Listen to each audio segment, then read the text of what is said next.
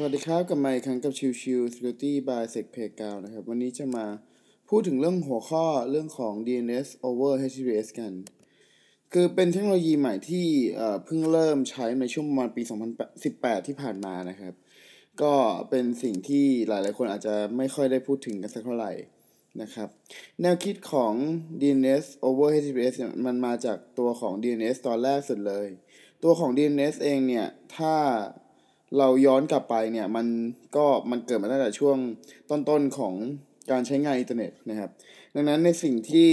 ตัวของ DNS เป็นมันคือไม่ได้ถูก encrypt นะครับ พอไม่ได้ถูก encrypt เนี่ยตัวของ DNS จะถูกมอนิเตอร์โดยตัวของ ISP โดยโดยตัวของรัฐบาล หรือแม้แต่ตัวของ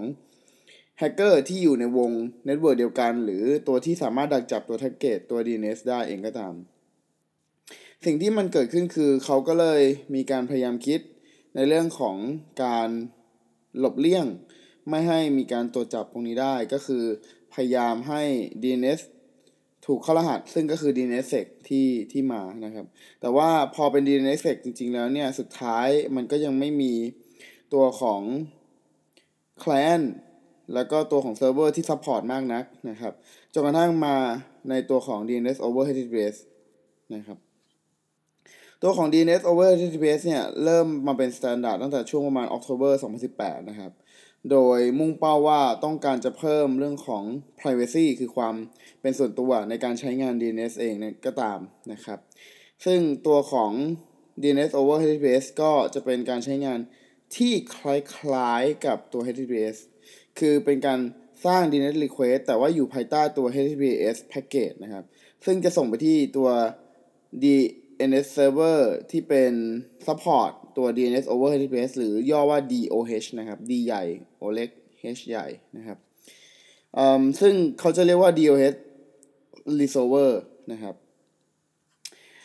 การ encrypt ตัว DNS request เนี่ยจะทำให้ไม่สามารถดักจับได้ แล้วก็ไม่สามารถตรวจสอบการใช้งานของบุคคลได้นะครับ เพราะเนื่องด้วยมันวิ่งแบบ end to end encryption ไปแล้ว ก็คือพูดง่ายคือเป็นคล้ายๆกับ HTTPS นะครับ ดังนั้นเนี่ยสิ่งที่มันเกิดขึ้นคือกลายเป็นว่าผู้ที่จะโจมตีก็จะไม่สามารถอ่านข้อมูลในจุดนั้นได้ แล้วก็ทำให้เรื่องของความเป็นส่วนตัวของ user มีความเป็นส่วนตัวมากขึ้นนะครับ ตอนนี้นะปัจจุบันตอนนี้เนี่ยตัวของ DNS over HTTPS เนี่ยมีตัวที่ support อยู่หลักๆนะครับ คือเซิร์ฟเวอร์ของ Cloudflare นะครับ Cloudflare เนี่ยเขาก็พยายามช่วยผลักดันจุดนี้แล้วก็ สร้างตัว DNS server ที่รองรับเรื่องของ DNS over HTTPS มาแล้วในช่วงตั้งแต่ปี 2018 ที่ผ่านมาจนกระทั่งเริ่มมีเบราว์เซอร์ support มากขึ้นนะครับ อย่างเช่น Firefox แล้วก็ Chrome ในตัวของ Firefox เองเนี่ย มีการ support DNS over HTTPS ตั้งแต่เวอร์ชัน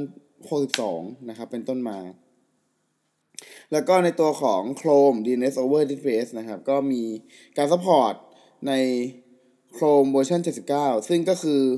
ตัวที่ release ในวันที่ 10ธันวาคมปี 2019 ที่ผ่านมานี่เองนะครับคือประมาณเดือนก่อนหน้านี้นะครับ ซึ่งก็ต้องดูต่อไปว่าตัวของ Microsoft Edge หรืออ Safari หรืออะไรแล้วแต่จะมีการ support เพิ่มเติมไปในอนาคตหรือไม่นะครับ แต่ว่าณปัจจุบันนี้ก็เริ่มเป็นแนวทางที่เห็นได้ภาพชัดเจนว่าทั้ง Google แล้วก็ทั้ง c a f e หรือทั้ง Mozilla ก็จะไปในทิศทางเดียวเป็นการสนับสนุนทาง DOH DNS over HTTPS อย่างจริงจังนะครับ แต่ว่าณปัจจุบันตอนนี้ยังไม่มีเรื่องของการวิจัยว่ามันจะมีช่องโหว่อะไรยังไง หรือจะมีการถูกใช้อะไรที่ทำให้ผู้โจมตีสามารถโจมตีตัวเบราว์เซอร์ที่ support DNS over HTTPS ได้หรือเปล่านะครับ เพราะว่าเนื่องด้วยมันเป็น feature ใหม่ที่เพิ่งมา